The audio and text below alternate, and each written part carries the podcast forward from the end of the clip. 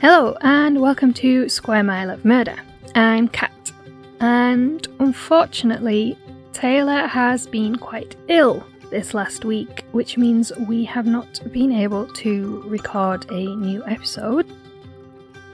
So, what we've done is we've got an episode which is from our £10 tier on Patreon, which only our mothers had signed up to, uh, which is why that tier has now gone. But because nobody has listened to it, we've decided to put the episode out this week. So there will be like Patreon references and things, just to make sure that you guys get an episode. Uh, we did have a big two-parter planned for this week and next, but because with Taylor being ill, we're not going to do that. So we've shelved that until next year. Please enjoy this episode. I hope you'll join me in wishing Taylor a speedy recovery. We might have a new episode for you next week. We might have another one from the mother tier. Hopefully, Taylor will be better soon. And then from December, we. I don't know if we said this in our newsletter because I can't remember. But we actually have a month of spy and espionage themed cases for December, which we're really excited about because it's something that fascinates us. Hopefully, fascinates you guys as well. So, hopefully, by December, Taylor will be back on the mic and we'll have those episodes for you. Uh, until then, enjoy this uh, upcycled episode on Dr. Crippen, which we really enjoyed doing because the man is kind of an urban myth, so it was a lot of fun to be able to find out the real story or stories. Uh, so, yeah, listen, enjoy, and hopefully, we'll be back soon with a new episode.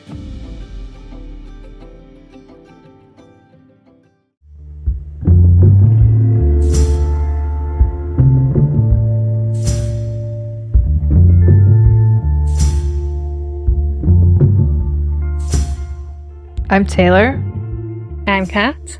and welcome to this month's Square Mile of Murder 10 pound Patreon bonus episode. It's one of those days, y'all. What the fuck was that? I'm feeling slap happy.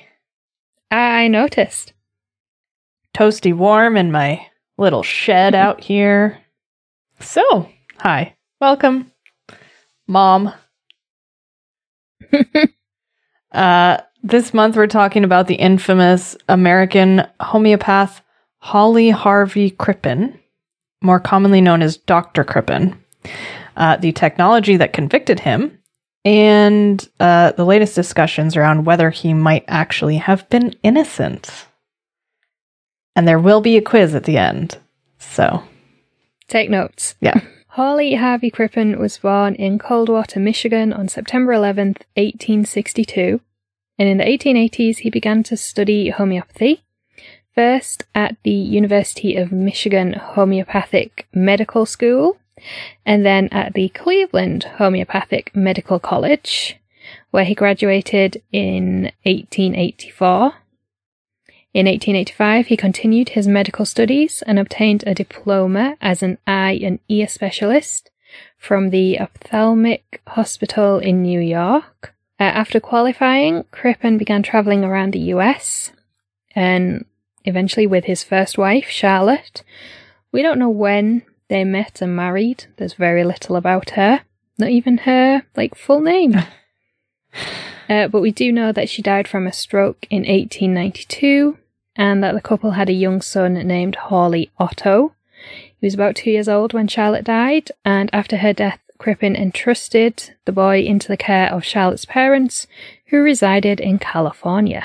So, homeopathy, if you're not familiar, is described as a pseudo-scientific system of alternative medicine, which is widely rejected by the scientific medical community, although is accepted by many of those who believe in alternative medicine.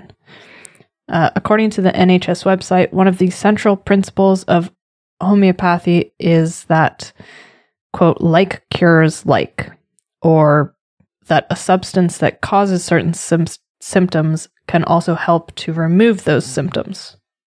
Bit of like there's a phrase, there's a there's a colloquialism, and it's like s- something from the snake that bit you or something. Uh, the hair of the dog that bit you. That's what it is. the snake that bit you. Yeah, it's like when you start drinking again the next morning when you're hungover. yeah, yeah. So it's it's. Yeah. I mean, you that, need you need the hair of the dog that bit you to cure you. yeah. So like, it's kind of like that, but you know, with health, Yeah. maybe not so great. After consultations, homeopaths prescribe treatments for ailments in the same way a GP would, and treatments can be in the form of pills, tinctures, lotions, or potions. Uh, homeopathy is not regulated in the UK, therefore, anyone can claim to be a homeopath and set up shop despite having no idea what they're doing. Neither the NHS nor the UK government recommend homeopathy after a report in 2010 found that homeopathy offers little more health benefits than the placebo effect. And it's important to make the distinction between homeopathy, homeopathy and alternative medicine Yeah. because ho- uh, homeopathy is a type of alternative medicine and like some like non-pharmaceutical medicines do work Yes. Yeah. you know you if you want to look at like um like medicinal marijuana and cbd and things like or that like acupuncture. yeah is it reiki Yeah. certain type of massage things like that yeah they do work they don't cure things like cancer they don't cure like chronic conditions like arthritis and things like that Yeah. and that's the distinction to be made Yeah, well, and I think that's uh, it, in that alone, it, it's not necessarily that it can cure, but it may help Mm. treat. Yeah. After continuing to travel around the US following Charlotte's death, Crippen ended up in New York, where he met his, his second wife, 17 year old Corrine or Cora Turner. She was about 14 years his junior, and the couple married in either 1893 or 1894. The dates vary because it's one of these very old cases, and record keeping was nobody's top priority.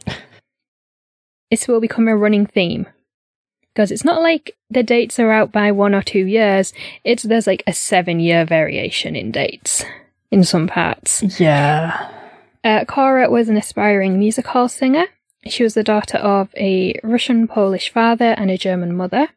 Her birth name was actually Kunigund Makamotsky, and she went by the stage name Belle Elmore when performing. So, Cora, three names. Yeah, really. Uh, after marrying, the couple travelled around the US, uh, and Crippen was employed by a Dr. Munyon's, uh, and this was a homeopathic pharmaceutical company, Who knew? which sounds like a bit of an oxymoron Yeah, a little bit, a little bit Like- there. to be homeopathic and pharmaceutical because One is not the other. is usually based on a rejection of pharmaceutical medicine. Yeah. But look, they they're just a mess of contradictions. They're only hmm. human, right? Crippen continued to work for Dr. Munyon's until 1899 when he was fired. And in 1900, the couple moved to London. But Crippen's medical qualifications were not sufficient enough to practice any kind of medicine in the UK.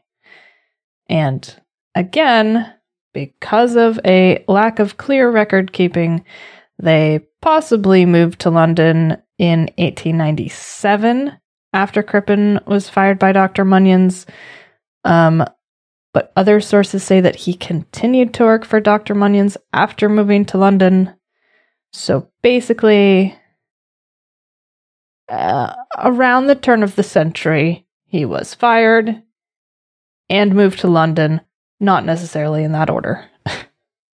But he did he did rejoin the company at some point later on, so, Yeah. So, which confuses the timeline even more. yeah, so it's all a bit fuzzy, basically. But uh, yeah, they went to London. So after moving to London, Cora Crippen pursued her stage career, first as an opera singer and then as a music hall singer. But by all accounts, she wasn't a particularly talented performer, which is always a bummer to hear mm. when You're trying to be a Yeah. singer. it's kind of reported in different ways. Like some say that like she didn't have a like a shred of talent, and others it's like, well, she made it in some of like the small local dance halls, which was never going to be like a big Broadway star. Yeah. So the thing that I watched, which was this great old, I don't even know what, like TV special about this case, said that she, when they moved to London and she started working in the music halls, she would play this like brash American character, which did well with music hall audiences Mm. or that type of character did. But that, yeah, she wasn't finding particular success with her Yeah. chosen career. However, that did not stop her from mixing with the rich and famous, and she did manage to secure the role of treasurer of the Music Hall Ladies Guild in London. Now, quite a lot of sources about this case are quite misogynistic and talk of Dr. Crippen as a poor, neglected, long suffering husband, and Cora as an overbearing, dominant character.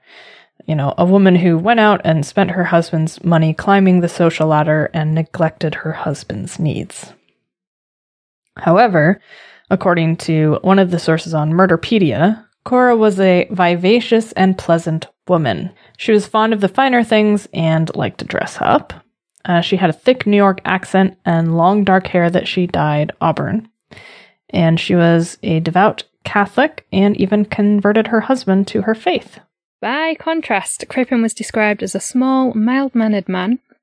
He had thinning hair, a thick moustache, and prominent eyes behind his gold rimmed spectacles. At some point in the early 1900s, Crippen was working at either the Institute for the Deaf or the Yale Tooth Specialists. I mean, we've got to the point where it's not even different years, it's now completely different places. Yeah, also, yes, like ears or teeth. Teeth.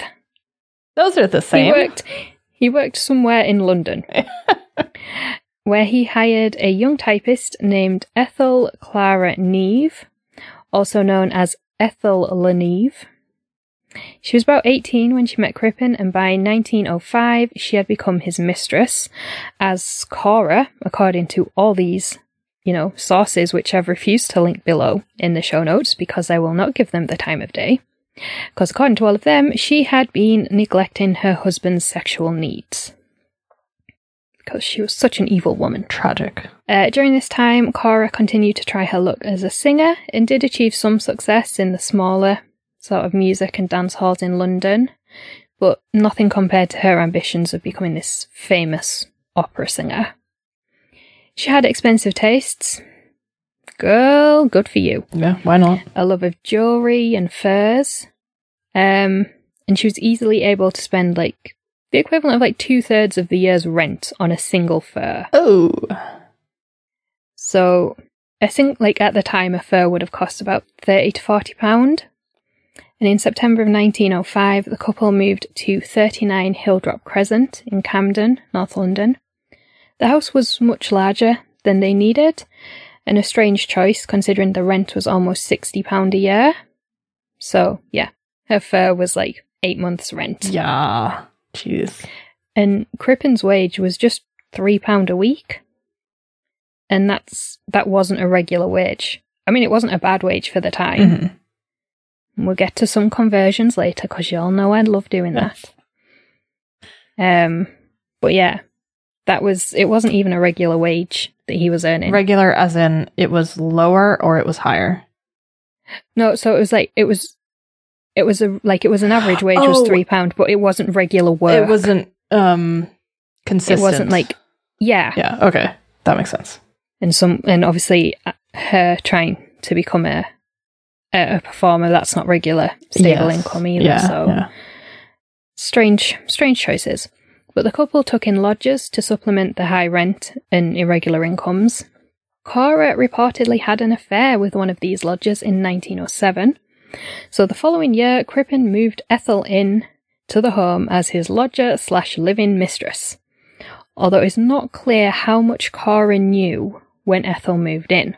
Scandal. Mm. Uh, so this arrangement continued until December 1909, when Cora told Crippen that she intended to leave him, which would have been fine because he already had his mistress living with him. You know, all he had to do was move her things across the hall into the master bedroom. I mean, isn't it isn't it just great when things work out like that? So convenient. Mm. Which I feel like this happens more than it should with the mistress moving into the house. There was another case that we covered where this happened.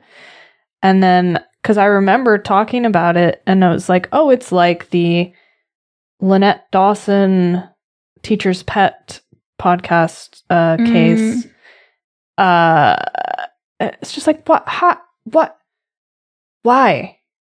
Why? Because men are scum. I mean, yes. But like, why do you have to scum so hard? Yeah, we- but it's saving on the rent, isn't it? Because otherwise, it's going to have to pay for the mistress to have an apartment Yeah, like near a them. like a pied a terre. then- yeah, and then the wife's going to work it out because there's no money for furs. Well, that's true. That would that would throw me off if I couldn't get my weekly fur coat. Can you imagine me in a fur coat? I would look so awkward. I can, but kind of in like a pimp kind of way. so there's a fur hat as well. no, there's like a big top hat. You've got the cane. You've got some like like gangster jewelry, So kind of like Fifty Cent in The Frozen Dead. so basically not a good look for me is what we're going with. No, Now a nice like a warm shearling coat, like I could maybe get behind, but not a fur. No, no. Right. So that was all, you know, that would have been super handy. However, during this same announcement where she was like, Bro, we're done, Cora also told him that she intended to take her share of the couple's joint savings, which was 300 pounds, which today would be worth 36,630 pounds and three pence. That three pence, that's the very important part there. Or if you are from America, uh, $51,813.18. yeah, and we didn't convert it for our European or Australian audiences. so- Somewhere between the two.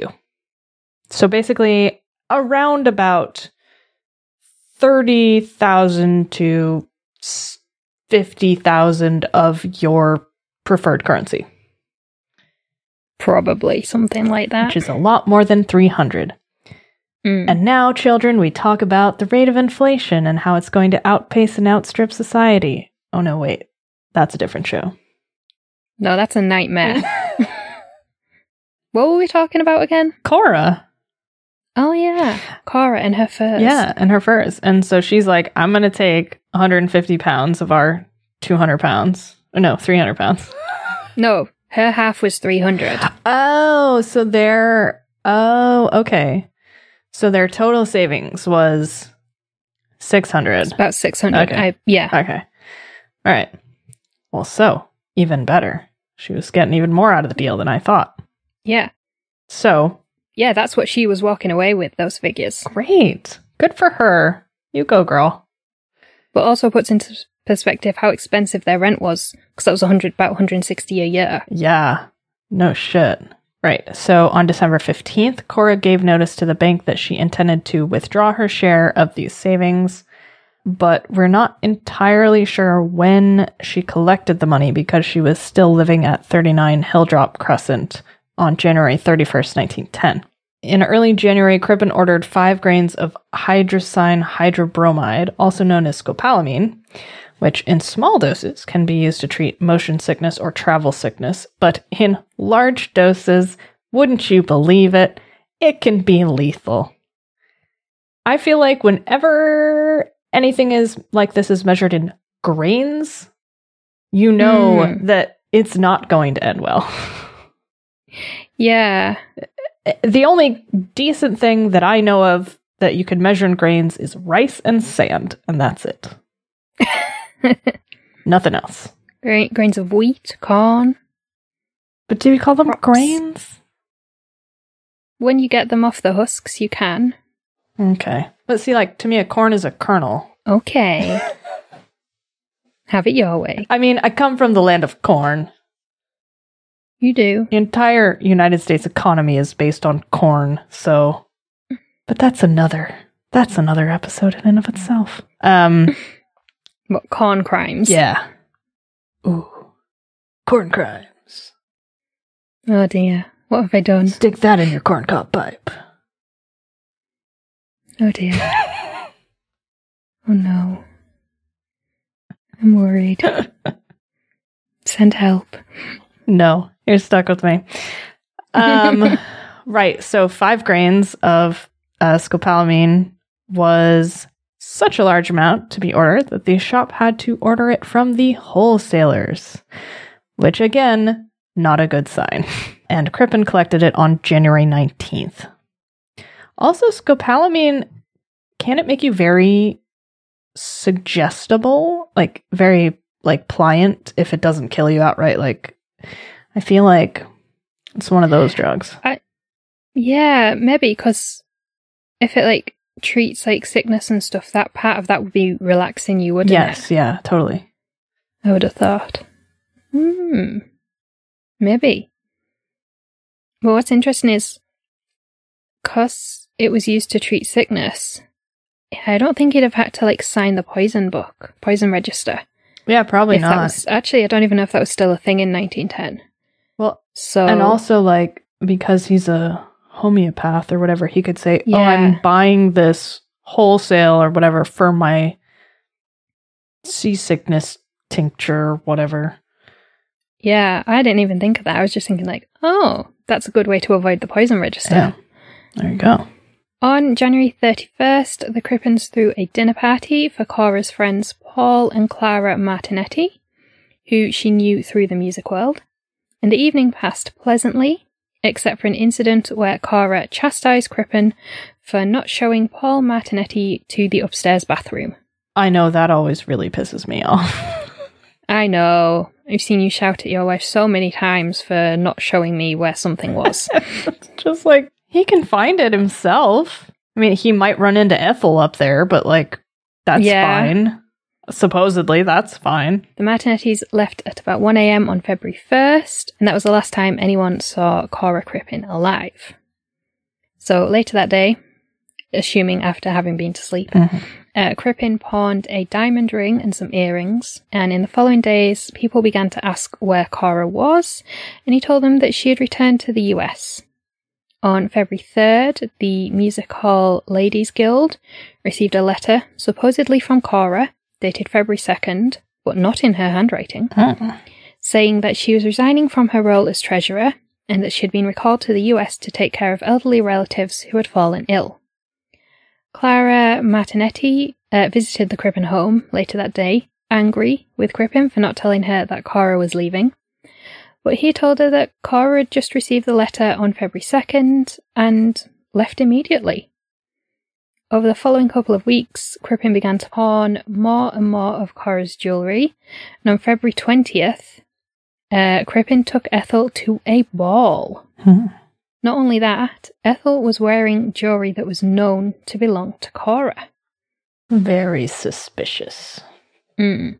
Again, this is where sources differ because some sources say that Crippen had moved Ethel in as a lodger following Cora's affair with a different lodger in 1908, but others say that in mid March 1910, about six weeks after Cora was last seen, Crippen moved Ethel into the house on Hilldrop Crescent. Although this in- instead could mean they were now openly living together instead of the whole she's my she's my renter kind of thing. Yeah. Hard to say. Yeah, I, I couldn't figure it out from the sources because, yeah, they, they all seem to differ. And some were like, oh, she moved in in 1908. And some were like, oh, she moved in in, ni- like, after Cora went missing. And I'm like, did she move in or did she move into the master bedroom? Yeah, yeah. Did she like visibly move in, not like Mm. s- uh, subterfugely moved in. uh, towards the end of March 1910, Crippen gave the landlord his three months' notice. He also began telling his friends that Cora had taken ill while in the US and that she was expected to die very soon. Cool. Sure. Uh, Okay. Yeah. Um yeah. So he told the Martinettis that if Cora died, he would take a holiday to France. Again, Because that's what you do when your wife dies. yeah. Not like oh, she's in another country and she's dying. I should go to her. If I hear she's dead, I'll go on vacation. Yeah. Sounds like a great guy. Mm. Uh, uh, So if you just ring me up one day and are like, yeah, let's go to France for a week, I know that what you're actually telling me is that the gremlin has died. I mean, yeah. I don't think I don't think that I would do that. no. It's just It, it sounds very ridiculous when you say it out loud. it really does. It just sounds absolutely crazy. I don't like this guy, I swear to God. Um so on March 24th, Clara Martinet- Martinetti received a telegram informing her that Cora had died the previous evening. And it had been sent from Victoria Rail Station just before Crippen and Ethel left for France. Isn't that all convenient? yeah. Uh, while Crippen and Ethel were in France, some of Cora's friends from London's music hall scene began to talk amongst themselves about the strange circumstances regarding her disappearance and, you know, alleged death in the US. Uh, the police were alerted to Cora's disappearance by a friend of hers named Kate Williams, also known as Vulcana. She was a strong woman who had performed on stage and in shows and we assume that's how their paths met. That's awesome. Yeah, I was going to say, you have a big grin on your face now. Vulcana. I like it. Uh, I, I think it's cool. It's so cool. I've also never like I've I- heard of strong men performers. I've never heard of a strong woman performer, so I like that even more. I hadn't either. I can just imagine her with one of those like big round um barbells with the big round guys on the end and Mm. yeah, it's awesome. I think there's some pictures of her online, like lifting those kind of dumbbells and barbells. Well, you better believe that's going to be in the post. Yeah. Um, but police didn't really take um, Vulcana seriously. Sad. But they weren't really that bothered about looking for Cora until a few months later when another uh, close friend named John Nash uh, contacted Scotland Yard Superintendent Frank Froest, who was a close friend of his.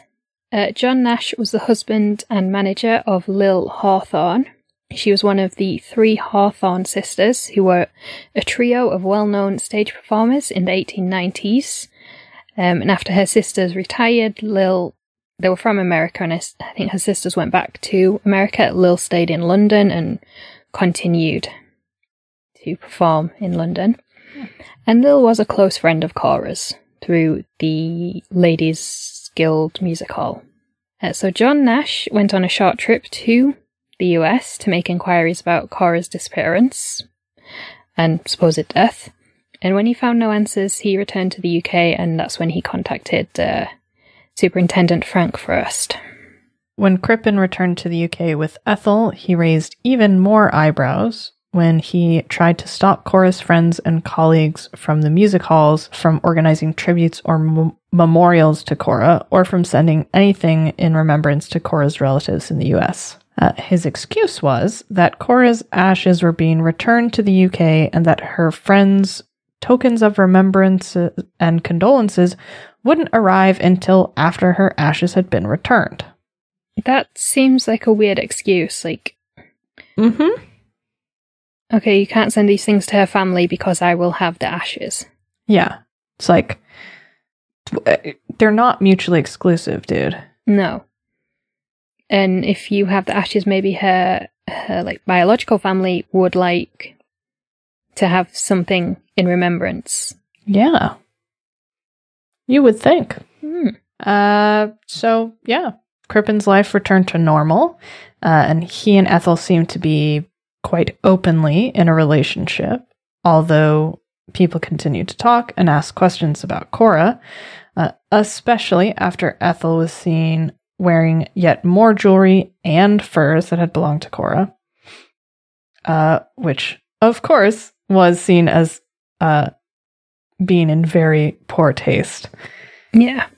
Yeah. At the beginning of July uh, 1910, so this is five months after Cora was last seen, Chief Inspector Walter Dew was assigned to the case, and he interviewed Crippen, who admitted that he had fabricated the story about Cora leaving to care for relatives and then dying while she was in the US. Although he said that the only reason he had made up the, that story was because Cora had left him for a man named Bruce Miller, who was a former music hall actor who Cora had met and had a fling with back in 1903. And he said that the pair had eloped to Chicago. Hmm. He explained that he was worried about the embarrassment and local scandal which could arise should people find out about Cora's affairs and ensuing elopement. A cursory search was carried out of 39 Hilldrop Crescent, but nothing of interesting was found. But at the same time, Dew and his team could find nothing to substantiate Cri- Crippen's claims that Cora was alive and well in the US. Crippen had also previously told friends that Cora had died in LA and not in New York or New Jersey, which is where her family were from. And despite not being able to find any proof that Cora had travelled to the US, Dew initially believed Crippen's claims that his wife had just run off with an old flame. I think initially, probably the key word in that sentence. Mm-hmm. Yeah, so um for some reason after this encounter with the inspector, uh Crippen and Ethel panicked.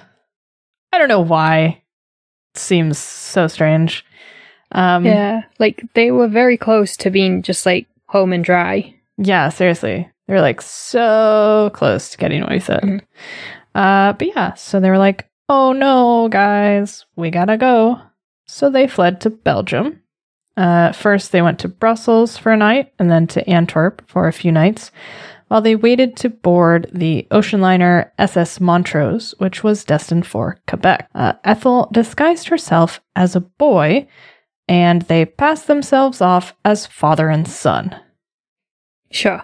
Sure. Uh there's a whole lot of a whole lot of wrong there. Mhm. Um and the pair seemed uh, destined for a new life in Canada. But good old Inspector Dew returned to 39 Hilldrop Crescent to check a few dates and bits of information before closing the case. And when he found the house empty, he became suspicious and raised the alarm that Crippen and Ethel had fled. As Crippen and Ethel's descriptions were being circulated on both sides of the Atlantic, a further three searches were carried out at 39 Hilldrop Crescent. And it was on the fourth and final search that Cora Crippen's body was finally discovered buried under the cellar floor. Or, more accurately, part of her body. Because they found part of her torso, and to this day, Cora's head, limbs, and most of her skeleton have never been recovered. Uh, an autopsy was carried out by Sir William Willcox, a senior scientific analyst for the Home Office, who detected the presence of hyoscine hydrobromide or scopolamine. Cora's remains were buried in St. St. Pancras and Islington Cemetery in North London. Staff on board the ocean liner became suspicious of Crippen, as he was seen being very affectionate to the boy accompanying him on the voyage, uh, supposedly his son, and they reported their concerns to authorities back on dry land, believing that the young boy was in fact a woman who was disguising herself. After the staff on board received a description of Crippen and Ethel, the captain became convinced that the father and son were in fact Crippen and Ethel. Uh, because at this point, uh, police believed that Ethel had assisted in the murder, so she was wanted as well. Yeah. The thing that I watched was like, the captain noticed that the young boy had unusually wide hips and had split the seat of his trousers. and I was like, okay. The captain sent a wireless telegram to authorities in London, which said, quote, have strong suspicions that Crippen London cellar murderer and accomplice are among saloon passengers. Mustache taken off, growing beard. Accomplice dressed as boy. Manner and build undoubtedly a girl. I mean, So yeah, hello. yeah. I am such accomplice. Just call me Ethel. I can't imagine you with long hair and in like dresses or anything. There are pictures. Uh, according to our old friend Wikipedia, had Crippen and Ethel travelled in third class, they would likely not have been noticed so much by staff, and certainly not by the captain, because they would have been down in, you know, the lower decks, and they would have been able to disembark in Canada and just disappear. See, that's what you get for trying to be a big old muckety muck. Yeah. You get caught for murder. Yep. Upon receiving the message from the SS Montrose, Inspector Dew travelled to Liverpool and he boarded the White Star liner SS Laurentic, which was a much faster ship, which was also bound for Quebec. And he arrived there before Crippen and Ethel. That's my favorite part of this story. Yeah, I love. He's just on it. He's like, right, I'm going to get the fast boat and I'm going to charge it to uh, the Met. I'm going to Yeah. this. You know, I'm not even going to pay. I'm going to go on this really fast ocean liner. I'm going to get there before them. I just love it. It's like it's like that scene in the Parent Trap remake with Lindsay Lohan where they took the Concorde instead of the uh, eight-hour flight or whatever. Oh, good time. But I just yeah, it's like oh oh, they're on the ocean. I'll get a faster boat. You don't need a bigger boat. You're just gonna need a faster one. Yeah, exactly. So the SS Montrose entered the St. Lawrence River in Canada on July 31st, and Dew came aboard disguised as a captain. Now, because Canada was still part of the British Empire in 1910, the Canadian authorities didn't really have much choice other than to help the British authorities. Canada at the time was a dominion, which meant it was part of the empire and ultimately still ruled by the British and had allegiance to the crown. But dominions, including Canada, India, and New Zealand, were self governing and had equal status to each other. Uh, dominions were recognized as autonomous countries within the British Empire in 1926, and in 1931, their legislative independence was recognized. So, with this in mind, the British authorities didn't have to gain cooperation from the local authorities or go through the extradition process. Dew was able to walk onto the ship and arrest the couple without incident.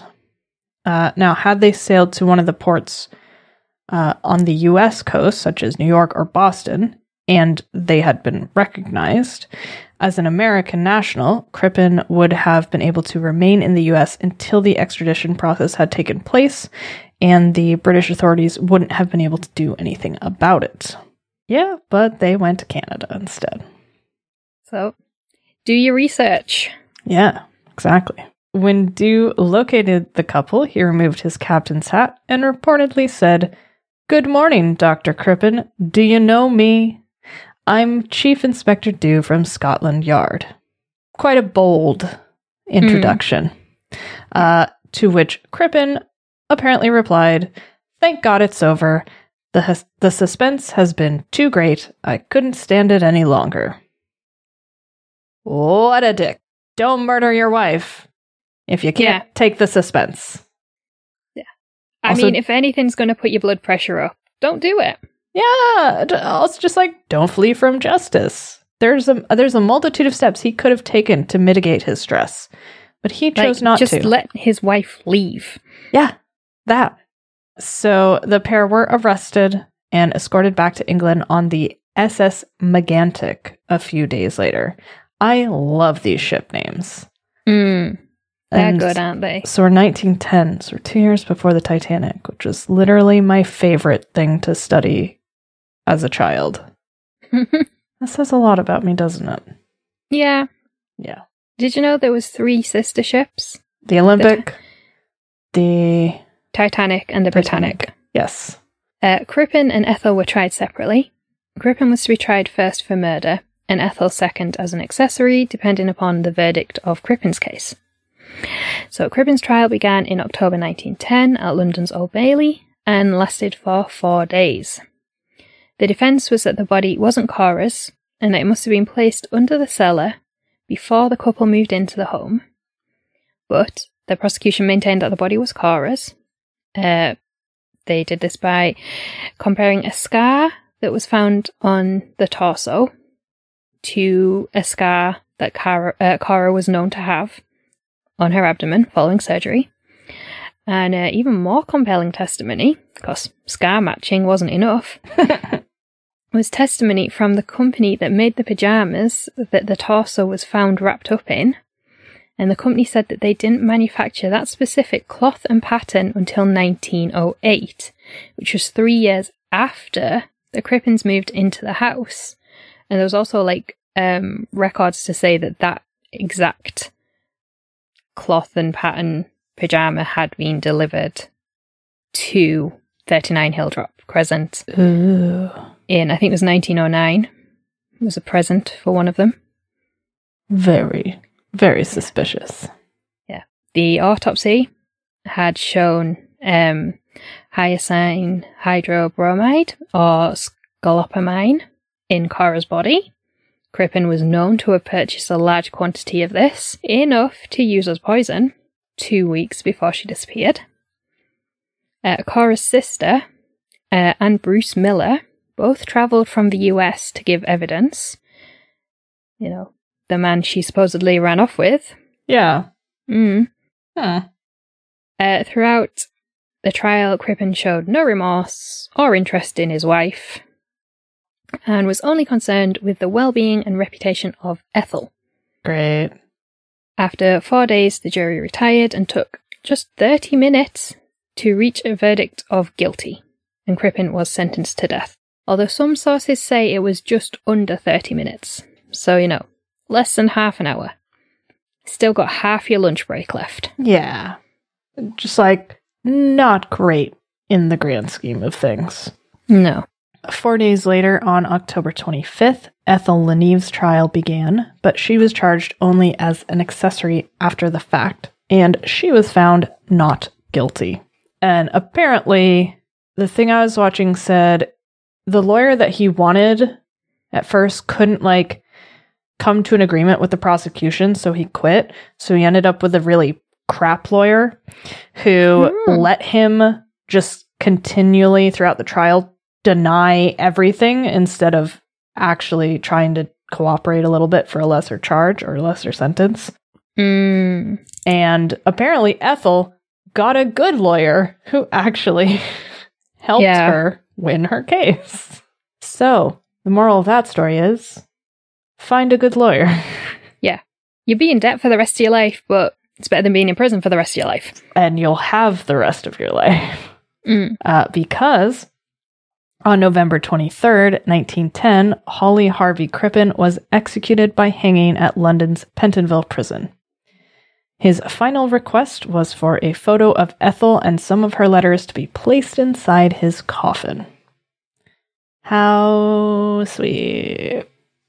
Yeah, and that actually happened. Great. uh, he was buried in an unmarked grave uh, within the grounds of the prison. Relatives have since lobbied the Home Office to have his remains repatriated to the U.S., which theoretically uh, could have been possible because, according to urban legend, despite prison graves being unmarked, a rose bush was planted over his grave shortly after his execution. This case was the first time a suspect had been caught using wireless technology, uh, which is so cool. Yeah. Yeah, have thought that, that wireless telegram from the uh, ship's from captain. the ship. Yeah, because the thing I was watching, it was like um, the ship's captain decided to use his brand new Marconi ra- wireless radio. like, holy shit. Following the trial, Ethel traveled around the US and Canada, where she worked a variety of typist jobs before returning to the UK in 1915. Uh, she actually sailed to New York on the morning of Crippen's execution. Uh, Ethel settled back in London, where she married a man named Stanley Smith and had children, and she died in the hospital in 1967. So in 1981, it was reported in numerous British newspapers that Ethel had met with Sir Hugh Rhys Rankin in Australia in 1930, and she had told him that Crippen had murdered Cora because she had contracted syphilis from one of her lovers. of course, this cannot be substantiated either way because Dethel had already died. Dethel? Dethel! Crap. Ethel had already died. Yeah, and uh, Sir Hugh Rhys Rankin was a sort of a high ranking, uh, a high ranking um, member of the British military, I believe. Mm.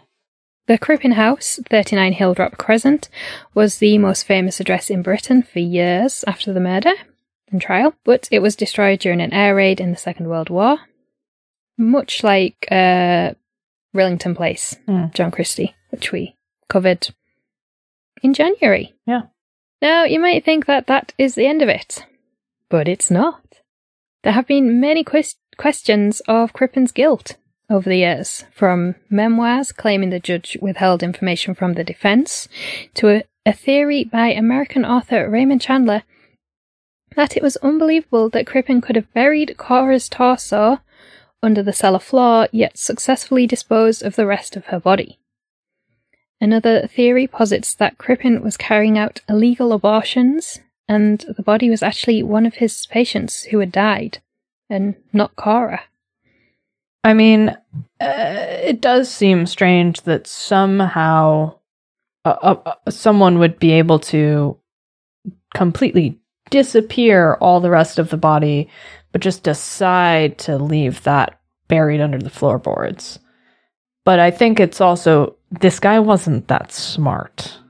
But also, I how I've never been able to find out how much of like the cellar was dug up. Was like the whole floor dug up? Mm. Was like the garden dug up? Were you know how extensive a search was there for the rest of her body?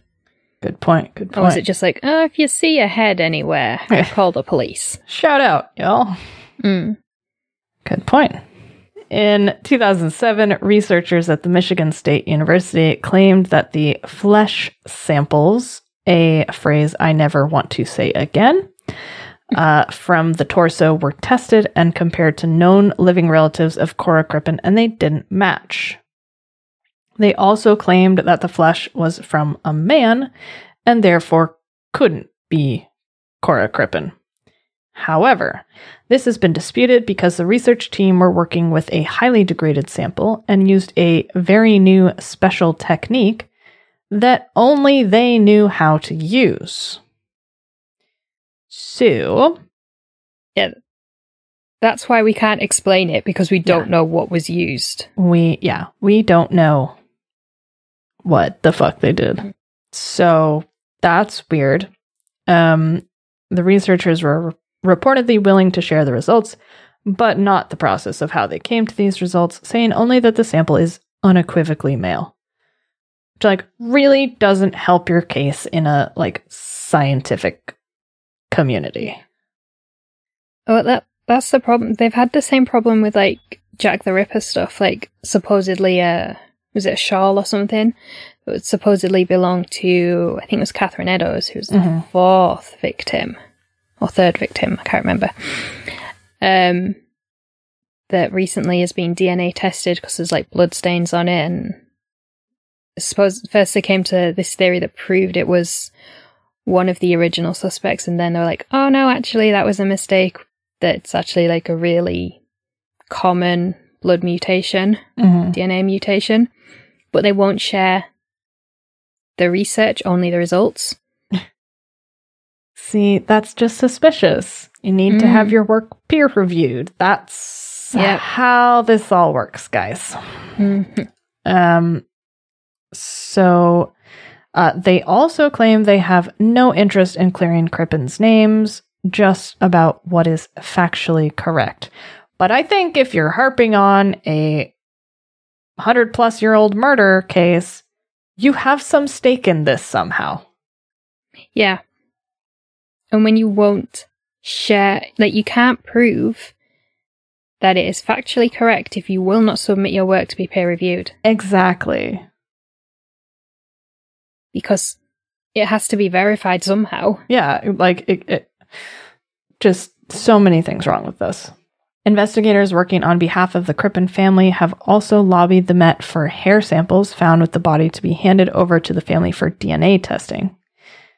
And obviously, the Met have refused to send the samples, but have offered to have them independently tested for a fee. However, the family have refused to pay said fee because they have called it, quote, over the top. Uh, these new DNA findings are the basis for the Crippen family wanting to have uh, Hawley Crippen's remains exhumed and repatriated to the US. However, they have been criticised by many working in genetics and genealogy, including a gen- uh, genealogist, genealogist who said that the DNA results were revealed in a TV documentary and have not been corroborated or peer reviewed, as we just said. Um, so it was all like big and flashy for a TV show Yeah, rather than being done through like the scientific community. yeah. Other criticisms include claims that what we now call sort of forensic genealogy to trace living relatives is flawed when we get back sort of over, you know, going on for 140 years because there was no birth certificate for Cora. And at that time in the US, apparently birth certificates weren't mandatory and they weren't that common. Mm-hmm. So it's more difficult to trace living relatives that way. And you can't prove, you can say, oh, well, this DNA doesn't match, but you could be looking for the wrong people. Yeah, totally. And most things about Cora and her life are uh, anecdotal. There's no, pa- there's no paper trail essentially. Mm-hmm. Uh, another question over Crippen's guilt comes from the fact that the body was both poisoned and dismembered, which is unusual. Typically, poisoners do not sort of dispose of the body because they want the body to appear as natural as possible in order to get a death certificate and then insurance or inheritance or Mhm. just to move on with a new lover without the expense of divorce. And in fact, inclu- uh, according to a BBC article, this is the only known case of a poisoner then dismembering the body ever. I have thoughts on this, right? If you're a weak person, which Crippen was described as being fairly sort of small and meek and Mhm. weak, mild mannered, it would be easier to poison someone and then dismember the body once they're dead Oh yeah. rather than to like have to literally fight them to the death yeah. or assault them in some way. So, Also, also that sounds. Re- I'm sure I've heard of people being poisoned then dismembered. also, uh, poisoning in the grand scheme of methods of murder tends to be something that women do more often than men.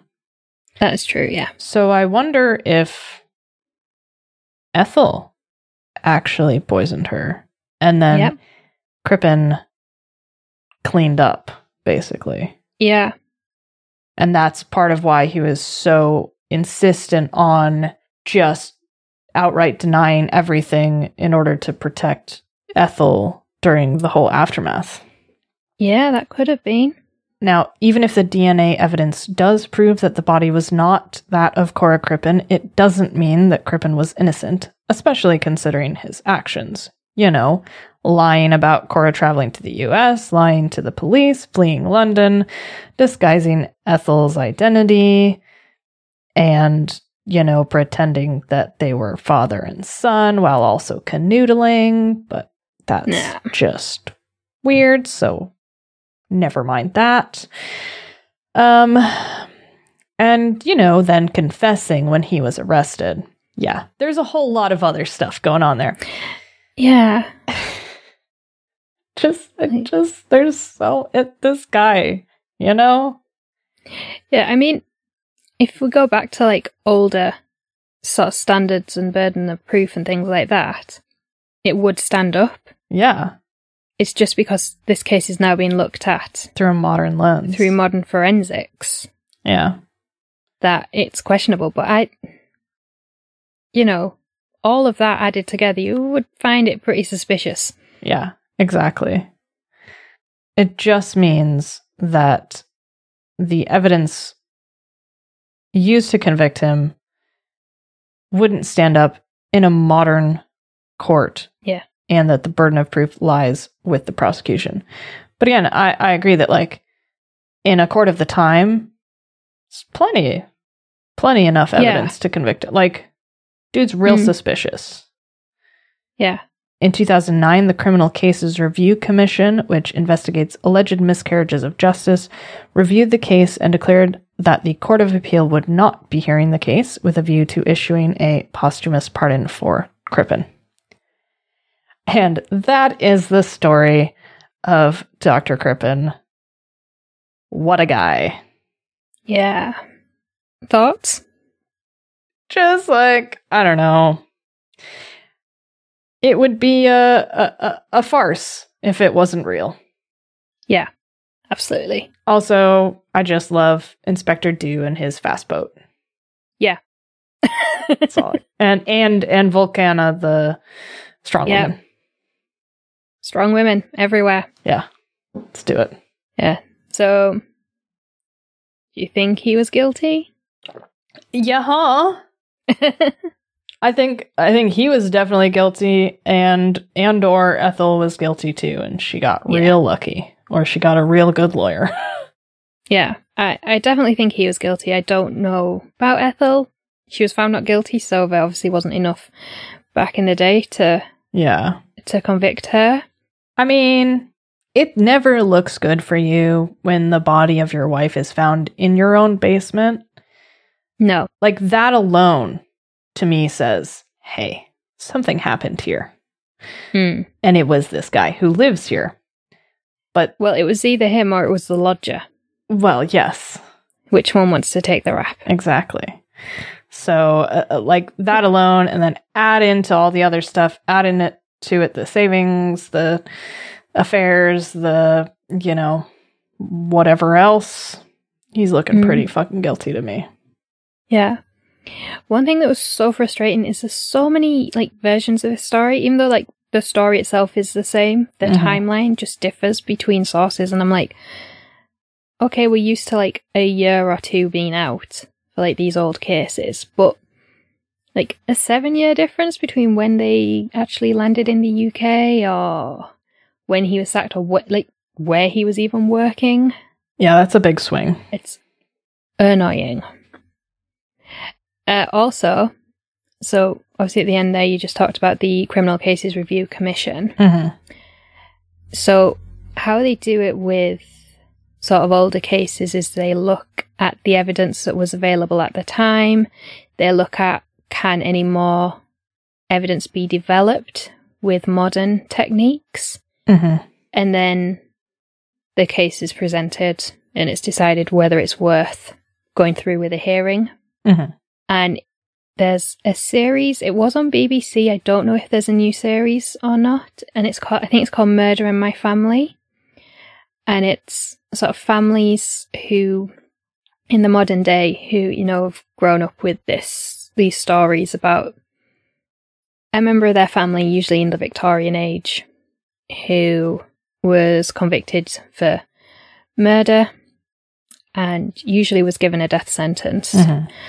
And there's two uh, two lawyers. One argues the case, researches the case from the side of the prosecution. One researches it from the side of the defense, and they then present their evidence to a retired judge Hmm. who then makes a decision like is like okay i would recommend you go for this with the review commission and court of appeal or no Mm-hmm. it's a safe conviction. Um so obviously that's a televi- like it is televised version. It's it's not legally binding and some of the cases do get taken to the court of appeal. Not many do but that does sort of show you how they research these cases, these like older cases, to see if a posthumous pardon should be granted. Yeah. That's really cool. I want to watch Yeah. that. Oh, sorry, it's Murder Mystery and My Family. Cool. If you can find it anywhere online, it is a good. Like, let's say it's it's like a half hour program on a like a weekday afternoon. It's Mhm. nothing groundbreaking, but it, it is interesting. Mhm. Um, to see see how this process goes. Yeah. Thoughts Stray, to add? stray thoughts. Um, this guy is so weaselly looking. Oh, He's Mm. just he that's offensive to weasels. yeah. he just looks like the biggest like weenie, basically. um so I don't know if that helps this case or hurts this case, but makes me not like him, so uh yeah, that's all I have to say. Yeah. So thank you for listening. That was the story of Dr. Crippen. Uh, let us know what you think. Was he guilty? Was he innocent? Uh, Um, would you have disguised your lover as your son and boarded an international ship? Or would you have, you know, done something smarter? Like boarded as two separate people. Boarded two separate ships, even. We know one is fast and one is slow. One could get there first, set up shop. But no, you had to be dumb. Yeah. Let us know your thoughts, and uh, we will be back next week with a brand new regular episode. Yes. Beginning of our cults month. Yay, cults. Which is not so- usually something that you say. So, like, interesting cults. So we will see you then. Okay. Yes. Bye. Bye.